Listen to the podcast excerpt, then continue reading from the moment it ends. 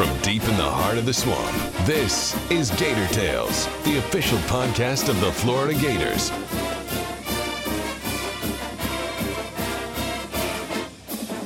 Gator Tales is brought to you by UF Health, the official healthcare provider of the Florida Gators.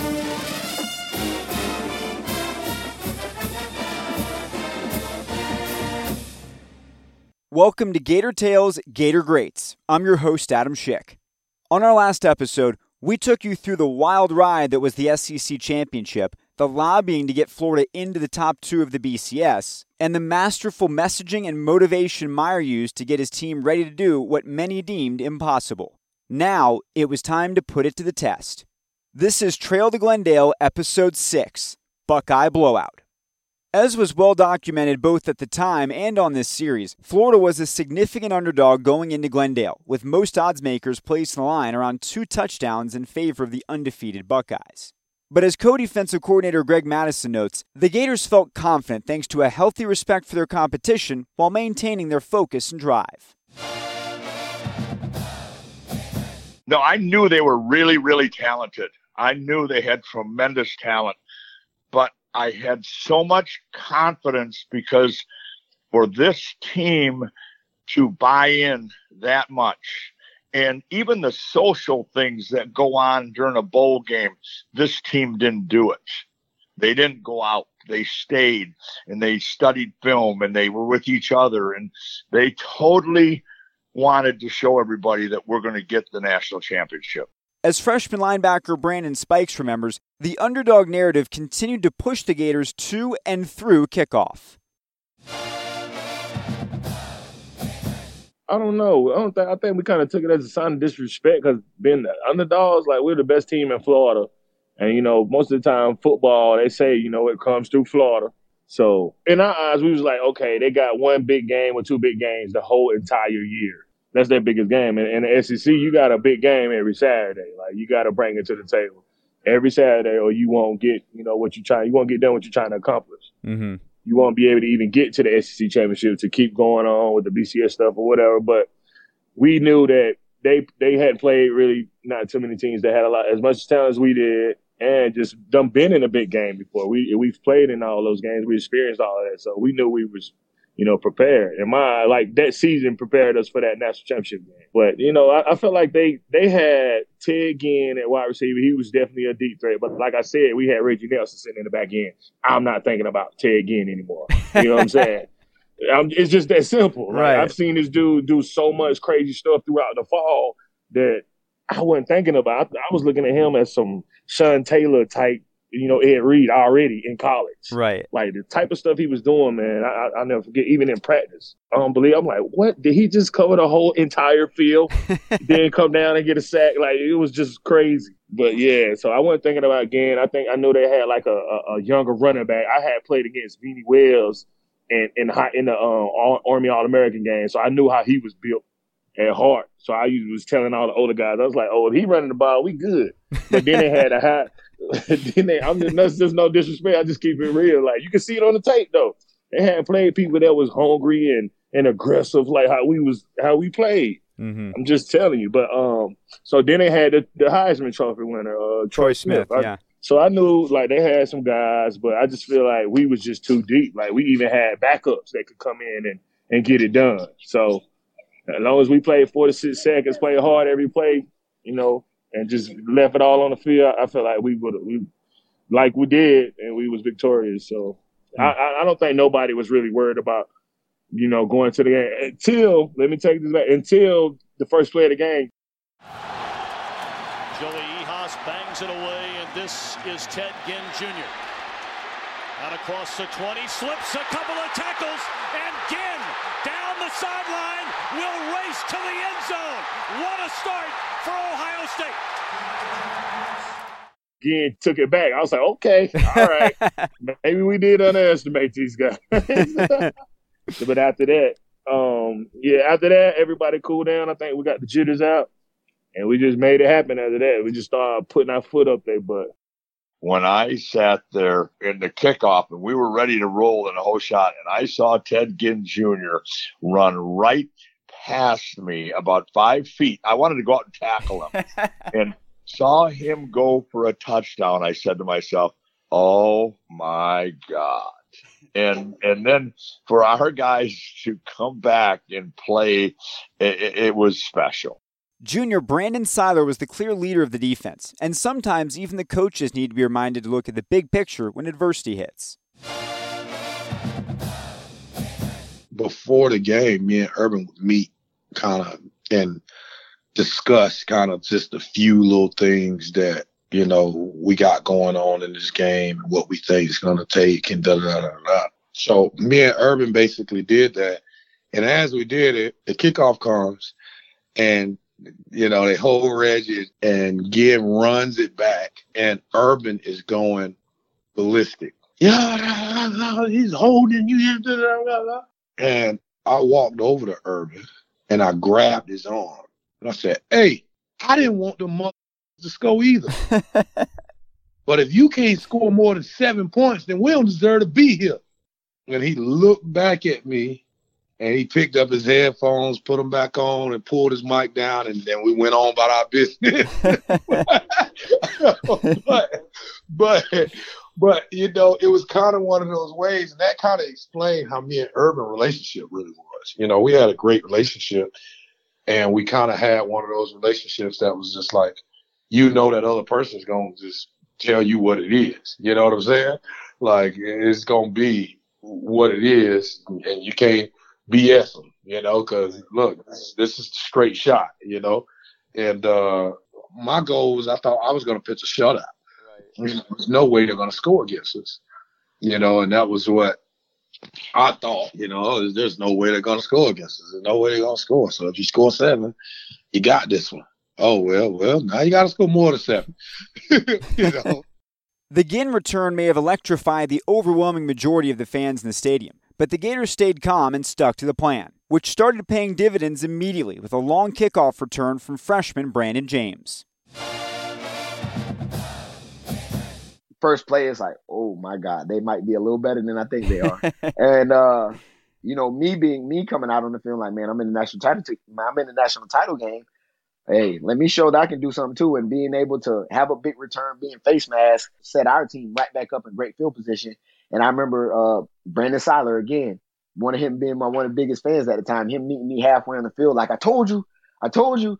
And uh, from then on, man, we controlled the rest of the game, and uh, that was a big play for me because again, I'm in the national title game, and I was basically one step away, one face mask away from scoring. And again, all those moments never work out for me because those are moments that I already have predetermined things in my head. Like if I get in this end zone, I'm going to do X, Y, and Z. Mm-hmm. With James setting them up in prime position for their first possession, the Gators wasted no time on a seven play, 46 yard drive capped by Dallas Baker. Second and three for the Gators now at the 14 yard line. The ball is on the left hash. An empty set backfield now. Baker to the left. And Leak looks to throw the ball to Baker, and it's going to be caught, and it's going to be in there for a touchdown. Dallas Baker, the touchdown maker, all alone. And the Gators score on their first possession. You know, this is going to sound crazy, but I swear to you, it's healthier for the Gators for this whole game to put together that drive than to have a single uh, kickoff return. That was a great drive. Ought to give them confidence. Corner came up, let Dallas Baker slip behind him. Safety couldn't get over there quick enough. Chris Leak saw it, threw it right to Dallas Baker. Easy touchdown. As senior Chris Leak recalls, that quick and defiant answer to adversity supports the idea that the Gators simply didn't have a panic button. Uh, I'll tell you what, there was never a panic with the team. And even after the first, uh, the opening kickoff, there was never a panic on the sideline from anyone. I even go to our players, obviously, our coaching staff, even the, the our medical staff, our our trainers. There was never any panic on anybody's face. This was this was just something that this was just a part of the game. We knew there were we there were we knew they were a great team because you have to be a great team in order to be in that game. So I expected my expectations were a shootout for the game, hmm. and you know that it could it could be one of those forty two to forty eight type games, you know, or more. So I expect that's what my expectation was. And so going into the game, seeing an opening kickoff ran back was no surprise for me. They got they had great players, we had great players, and we were both going to make plays. That group would never have an oh no. That 206 team would never think that way. Me as a coach, because I've been in a lot of places and all that kind of thing, yeah, you have that because you have, they knew what they were going to do. They had no doubt. Having quelled the crowd and gotten back on even footing, Florida's defense started showing its force the first time Ohio State's offense took the field, with a quick three and out that returned the ball to Leak in the offense around midfield. Much like that first series, Dan Mullen called a methodical drive to reach the end zone in just five plays. Now Harvin comes in motion. There's the snap delete. They're going to run the option to Harvin to the left. Harvin trying to turn the corner to five down near the goal line. He's in. Touchdown. Percy Harvin. And the Gators have scored again as Florida leads Ohio State 13 to 7. With one quarter in the books, Florida had both a 14 7 lead, and Leak was a perfect 8 for 8 through the air. For the senior quarterback, the success validated the countless hours spent studying film in the 30 plus days he had to prepare first drive of that championship game, I, I just I remember vividly that they probably blitzed more in that first quarter, uh, more than they probably did the, most of the most of the season. But I was able to recognize it through having those 30 days to prepare and be able to check protections and get us in the right play, check us into the right play, and, and our drives uh, sustained and continued. And uh, I think Coach Mullen did an unbelievable job with the game plan, with the with the play calling that game, and getting us in the right position and the uh, you know and different looks for them defensively, and uh, the way he used Tim in different aspects. And there, at one point, me and Tim were on the field at the same time, and we gave them you know kind of a I wouldn't say a trick play, but it was a definitely an unorthodox look for Ohio State that they haven't seen us do. So we we mixed it up a bunch in that first quarter and uh, we're able to have a, a, a lot of success um, in the passing game, which I felt like heading into that game, I could I could be very successful in throwing the ball. If the Buckeyes were surprised by what the Gators had in store for them in the first quarter, they had another thing coming in the next 15 minutes. As Florida opened the quarter by cashing in a mammoth 10 play, 71 yard drive to go up 21 7. Chris Leak under center. Third and goal just outside the two. There's the snap. Leak hands it off to Wynn. Wynn running hard, getting down to the goal line, twisting his way in. Touchdown! Touchdown! DeShawn Wynn is in, and the Gators lead 20 to seven. Straight ahead, pure power, two tight ends, three backs, just blasted straight forward, and I, I would bet money that Urban Meyer in his mind said, all right, we finessed them, we fooled them, now we're going to stick it right down their throat and show them we're tougher and stronger for that touchdown. That was another statement by this Gator offense. The orange and blue were dominating, but Ohio State wasn't going away quite that easily, answering back with a blink and you'll miss it four play, 65 yard scoring drive, which cut the lead to 21 14. After both teams traded punts, the Gators started to wear the Buckeyes down by keeping the ball and controlling the clock, leading to a season best 43 yard field goal from senior Chris Hetland to go up 24 14. On OSU's next possession, desperation started to set in, with Jim Tressel taking a huge risk by going for it on fourth and one from his own 29. All right, fourth down. He's getting ready to be either real smart or real dumb. Fourth and less than a yard for the Buckeyes. They're going to hand the ball off, and here's Wells, and he's second effort, getting very close to the 30 yard line. And let's see the pinning on the spot of the ball. It is very, very close to call. I don't know if Yes, sir. He didn't make it. And the Gators have stopped Ohio State. Oh, my. Gator football inside the 30 yard line. This led to another 40 yard field goal from Hetland, which is remarkable in its own right when you consider he went just 4 for 14 on kicks during the regular season, but managed to be perfect both times his number was called in the biggest game of his life. The lead sat at 27 14 with under two minutes in the first half, and the Buckeyes were under tremendous pressure to score before the break, especially with the Gators set to get the ball to open the third quarter. But pressure is the optimal word here, because that's what Troy Smith felt on the very first play of the ensuing drive. Troy Smith at quarterback, dropping back seven yards, looking, looking, finding some heat. He'll be hit and he'll be dropped. He loses the football. It's a fumble and picked up by the Gators. Derrick Harvey. Oh my! Gators taken away. They've got first down and goal to go. The Gators smelled blood in the water, and they trotted out Tebow to try and hammer it home in a series that started from the five yard line. After two smash mouth runs up the gut, Dan Mullen had another perfect call up his sleeve on third down. Can the Gators get a surge?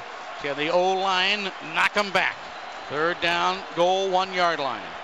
Caldwell goes in motion. There's the snap to Tebow. Tebow rolling left, going to throw the ball. Wide open receiver. Touchdown, Bubba Caldwell. Oh my!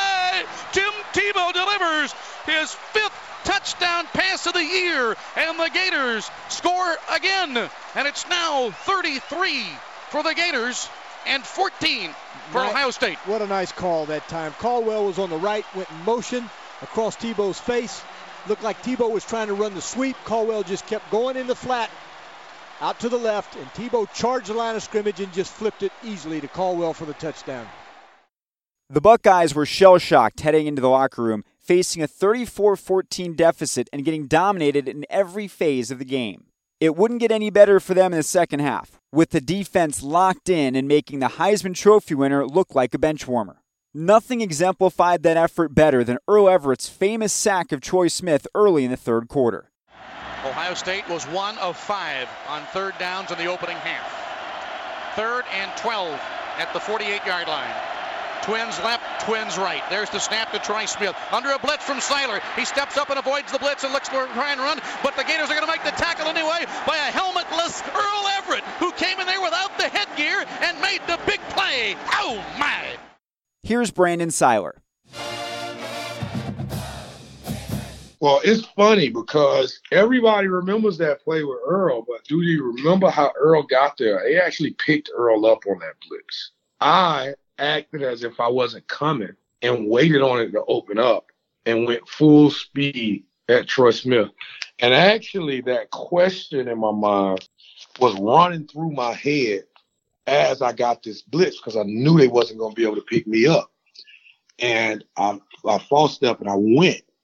And I'm thinking to myself, this is the national championship. I got a choice here. I could break down and make sure that I get him down, or I can take my one shot and try to kill him and just knock his head off. And of course, me being me, I said, the hell with it. I'm to take my shot, try right. to kill him. And he sidestepped me and had to get out of the pocket. And Earl came off of his block. The blocker ripped his helmet off, and then he hit Troy Smith. So everybody remembers the famed play as a huge success for Earl. But for me, it was kind of it was a play that I made the wrong decision. I should have just broke down on a happy sack and a national championship, you know. But it all turned out all well and. So, you know, you got to take it for what it is. While the defense dreamed of a 60 minute shutout going into the game, they gladly settled for one in the second half, keeping the Buckeyes off the board and holding them to negative yardage and only one first down after halftime. Brandon James remembers a number of the veterans on defense promising to give Troy Smith a night he would badly want to forget. That, that week, they had said, I mean, Moss and all those guys already said, we're going to be on him all night long and he couldn't drop back without one of those guys touching him. And uh, our defense played a great game. Offense executed big time. Tebow, my uh, Tebow and Percy had some success, um, and they couldn't stop us, and you know they couldn't block us as well. So I remember that just being a game where it, it really looked like we were just far superior, talented, better than those guys were. It, it wasn't even close in my opinion as far as the talent that was on the field. We looked way faster, way stronger. Um, you know, way more sound offensively and defensively and special teams. Uh, and again, man, that, that all that is a testament to Coach Meyer and the whole staff and how they prepared us for that game. But I think that our the way that we prepared up to that month was really what is what really set us apart. And our defense, especially our front seven, played an unbelievable game. I think one time, maybe maybe a few years ago, I just I went back to watch the game because during the game you really never get to just watch your defense play, and uh, it was it was a treat. I just I, I cut on the game just to reminisce probably a little bit and i just i just watched the defense and this the game that they played um, the positions they put our special teams in and the offense the, the where, where we got the ball and the field position was it was a it was a brilliant brilliant game that they played coach strong charlie strong and um, uh, coach mattison the game plan that they called was uh, it, it was definitely unbelievable and and it was it was it was really incredible but that game I tell you, the the memories that that I got was the calmness on the sideline, the focus that we had, the resilience to that team. It all came together to me really that game. The best of that entire season came together in that one game. I think you saw what that team was really about, all the way to Earl Everett's tackle, his sack on the uh, with no helmet on. that was the epitome of that team. The the resiliency, the the toughness, the the leadership that we had on that team.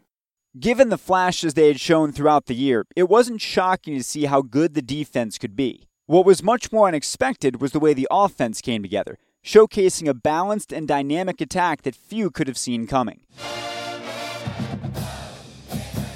And that was our best offensive game that we had all season. I mean, our offense wasn't by far the smoothest in the world um, because it was a mix of Urban trying to do things that was Alex Smith esque with Chris Leak, and it just Chris was more of a drop back throw quarterback.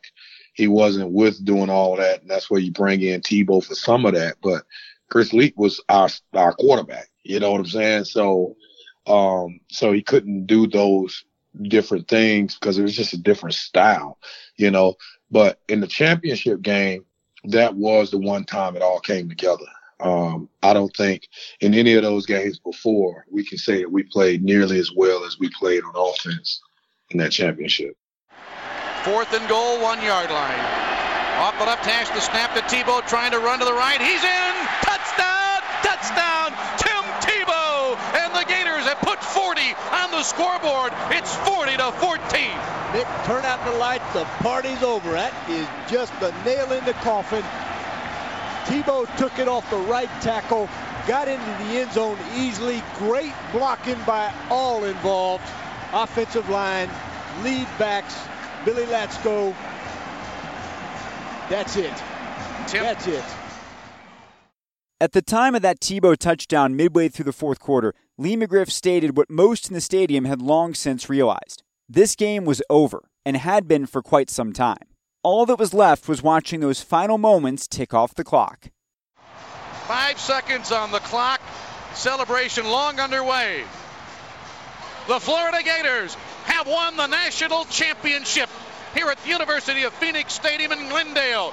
The underdog Gators totally dominate Ohio State on offense, on defense, on special teams, following Urban Meyer's plan to win to perfection and the Gators win their second national championship in football, win their second school national championship in less than 12 months, and become the first ever program to hold the national championship trophy in football and in basketball in the same calendar year. Oh my! We've watched history here tonight. Two words came to mind for me, and that was mission accomplished. And for that entire 2003 recruiting class. That's what we came there to do. And uh, obviously, we had a lot of help from all the other recruiting classes that came along. Um, but those 22 seniors on that team uh, was a very, very special unit.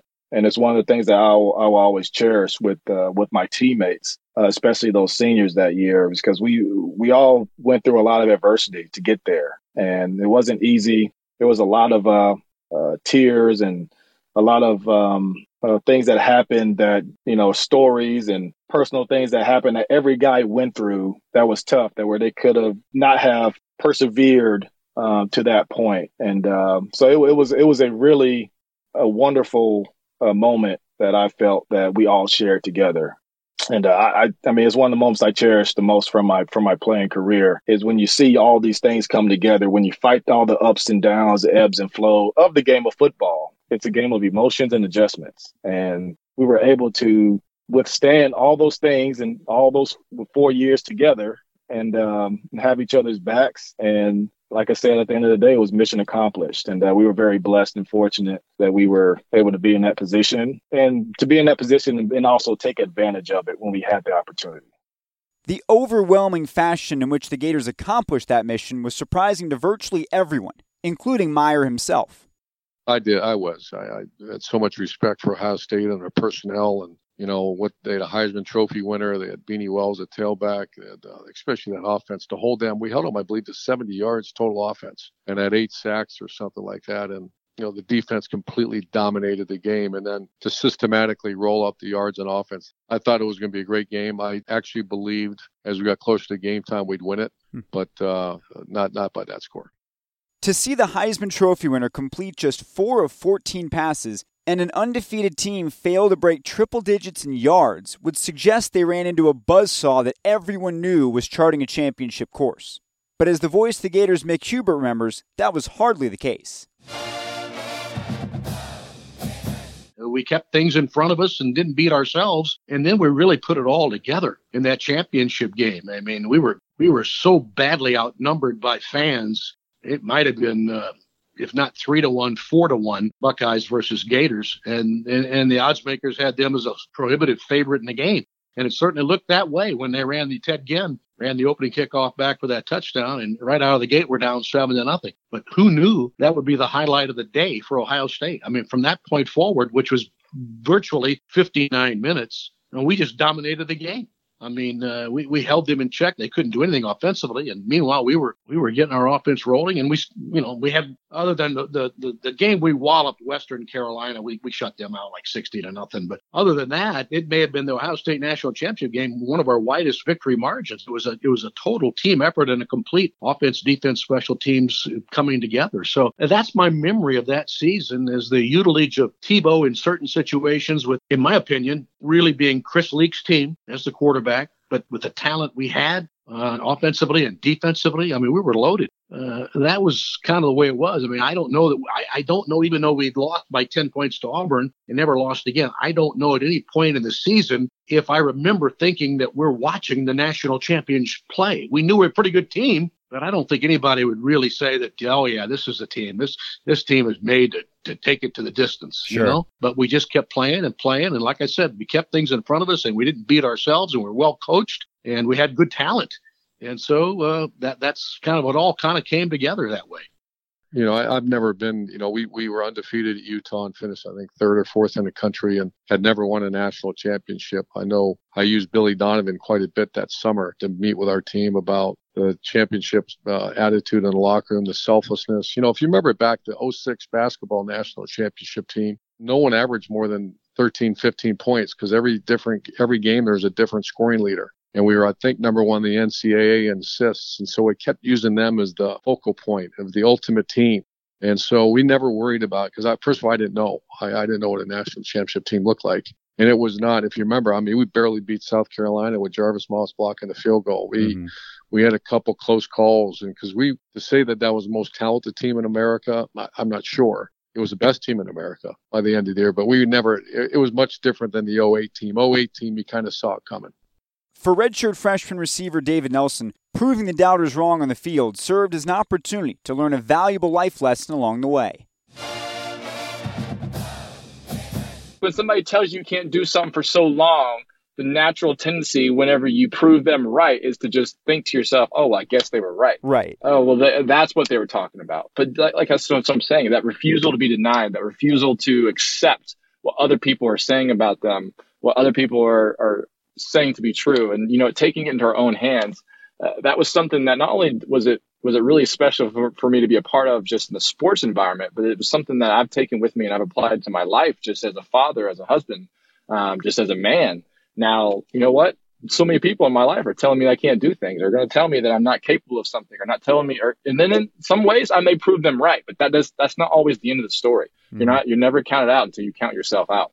Years before Miami had the turnover chain, the Gators had a chain of their own, which hung around the neck of Brandon Siler. But unlike the used version that seems mostly to be about showing off, Siler says his was much more symbolic about the DNA of the team. How much do you trust the guy next to you, right? How much do you believe that that guy's going to be given 100% next to you, right? Mm-hmm. He said, if we run, if you and 11 guys run at this wall the hardest that you possibly can, we will knock that wall down and nobody will get hurt doing so. He said, but if one of the 11 has a little bit of doubt that one of you other guys ain't going to go at 100%, then he ain't going to go at 100%. And if that one person goes 90% or 75% because he's afraid of breaking his neck because he don't know if everybody else going to go 100%, then he's going to be the one that makes all of us break our necks because we're going to hit that wall and everybody's going to break their neck. He said, now grab a hold of the guys that you think uh, that you trust to run through that wall at 100%. And when we all can grab each other's hand and we all can run through that wall at 100%, then nobody can beat us. And I and I and that was what my chain was about. what the links on that chain was. You only was as strong as your weakest link. And me, me and Urban had a lot of arguments about that chain. I didn't want everybody on the chain. And Urban, just from a philosophy standpoint, he wanted to get everybody on that chain by the end of the year. And I wasn't having it. He was, you know, slow. Like when we first started with the chain, it was all kind of different tests that you would have to pass or you have to do to be able to get on that chain to prove that, you know, if you was our weakest link, we still was this strong. Well, as the season went on on that last year, uh, you know, Urban kind of tried to make me start putting guys on that chain faster to kind of get where we needed to be by the end of the season. And we used to fight all the time about it. I'm not putting that star on the chain. I don't trust him. You know, yeah, da, da, da. and we went back and forth, and we just used to, me and Urban used to talk it out, you know, in ways and get to basically what we needed to get to. But by the time we got to the SEC championship, everybody was on the chain, and we felt pretty much invincible. You know, um, like we was a family, we was a team. We knew each other because we hung out with each other. I would actually throw mandatory parties that I would make everybody go to. So, you know, I would make everybody come to the house and go to the party with me because, you know, I felt like we needed the party as a team. You know, I, I didn't like one of the things what what would happen, you know, you have five guys go here, six guys go there, seven guys, and that spoke to the little groups that we had. By the time we won that championship, going out 40, 50 guys at a time, we were going to the same place. You know what I'm saying? So not only did we play football together, but we also was a family by the time it was time. You know what I'm saying? Sure. So we all knew each other. We knew those little things that can make people go. You know, somebody like Derrick Harvey and, and, and Cornelius Ingram, they were two peas in a pod and they pretty much hung out to each other. Well, when Derrick Harvey, you know, go into his little zones and, and, and nobody would, you know, know how to motivate him in a certain way. I was good enough friends with him where I could talk to him and knew what made him go, you know, and that was individually done with everybody on the team, Marcus Thomas, Ray McDonald, um, Jarvis Moss, you know, Earl. I was roommates with Reggie at one point. Um, so I, I knew all of them on an individual basis. And I know that I was ultimately the leader of that team, right? I couldn't be a captain, right? Because Urban only let seniors be captains, which was the biggest bull rule I ever heard in my life. But that was that was how it was. So I know it was captain, but I definitely was the leader of that team, the one that had the most influence, the guy that, you know, when I talk, people listen. And a lot of that is I fought like crazy and, and that kind of stuff. Um, to try to get to that level where everybody respected me and everybody knew that I, I, also, I had everybody, you know, best intentions for. You know, I wanted to win. I wanted to win a championship. And that's going to make all of us get to the dreams that we needed. You know what I'm saying? Dan Mullen references the Gator standard all the time, which is best defined as a sign of excellence established not just by the two football championship teams, but by the other unprecedented successes permeating throughout campus during that remarkable run. You know, during that time, it's just like it, it couldn't have been any better. You know, you're going to basketball championships, you're going football championships. I think baseball went to the championship yep. that you know one of those years. I mean, it was just like bang, bang, bang. I mean, it was just a great time to be a Gator, and I don't think it happened by accident. I think what happened is you had two classes of guys that were definitely different than most guys. Uh, our class, you know, where they where they make you basically take that class where um, you come in as summer B and you take that class before with all of the athletes. I mean, the amount of talent that we had in that room was ridiculous. You know, when you talk about all sports throughout the campus, you know, we had crazy, crazy athletes in that room. I think a high, high percentage of just that room went pro just from that summer B class where all the athletes coming in and meet. You know, you got you got Al, Joe, Corey, all of these different guys in that same group. You know, when I got there, the culture wasn't where it was at during those years that we had. And that was uh, credited to a change in attitude. And all of us should hang our hat on being proud of that. I was the leader of that team. Um, but you also had Urban Meyer that came in and changed the culture. Um, you had guys that had to give up a lot of things in order to, like uh, Chris Leak and the spotlight with Tim Tebow and how he handled all of that. Um, you have guys like Reggie Nelson that had to transfer in from other schools, him and Joe Corn. I mean, there's, you got Moss that had to go through the bone disease that he had. Uh, you know, Derrick Harvey not playing much at all when he first got there, uh, going into a first round draft pick. We got guys like Marcus Thomas who didn't even get to experience the run, who still doesn't have a championship ring. Somebody need to get that boy a championship ring. He was the best player on our team. And, and, and he got caught up in doing something that, you know, he probably regrets still today.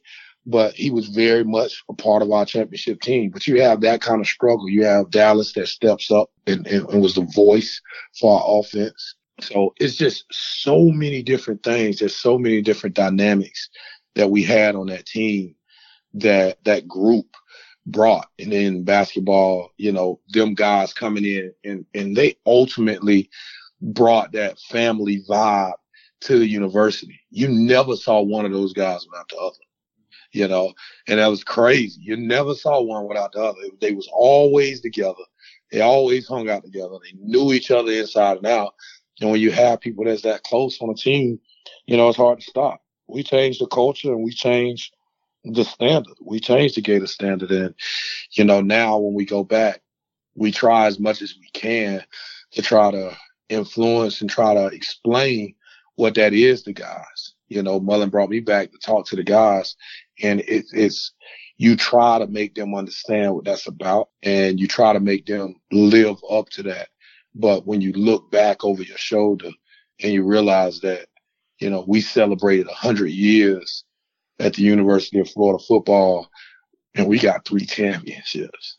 And and I literally was a part of two out of those three, basically. Even though I wasn't on the 018, I felt like I gave a lot to that 018, both in, in, in showing an example and basically recruiting a lot of those guys to play for us. So I do. I, I, I love everything that we, we did and it is is is something to be proud of, and all of us should be proud of what we did.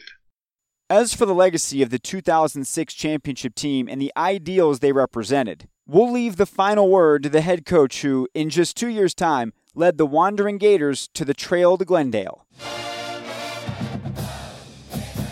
Well, they'll go down as obviously one of the three national champions at that time, the only second national champion. And is, like I said, that wasn't a preseason number one team. That was a team that found a way to win the Outback Bowl in a very close game against Iowa the year before. It was a team that lost a coach they, they thought so much of, they loved so much, Ron Zook, who was a hell of a coach. And to see them all put that aside, and a lot, to me, it started on that tarmac after we lost to South Carolina at South Carolina in the locker room at Auburn because football I don't think people give enough credit to the mindset. It's, it's such a hard game, and it's the ultimate team game. And anyone that does not believe that you need all working together, then you really never played or coached at a high level. To me, that was one of the ultimate teams.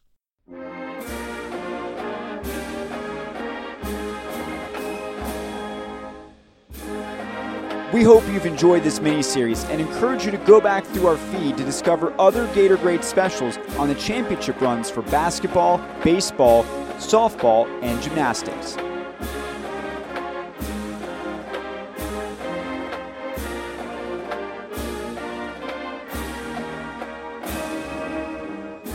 Also, be sure to check your podcast feed for new shows coming up soon. Until then, I'm Adam Schick giving a special thanks to production assistant Eli Rosen and to all of you for tuning in to the latest installment of Gator Tales Gator Greats.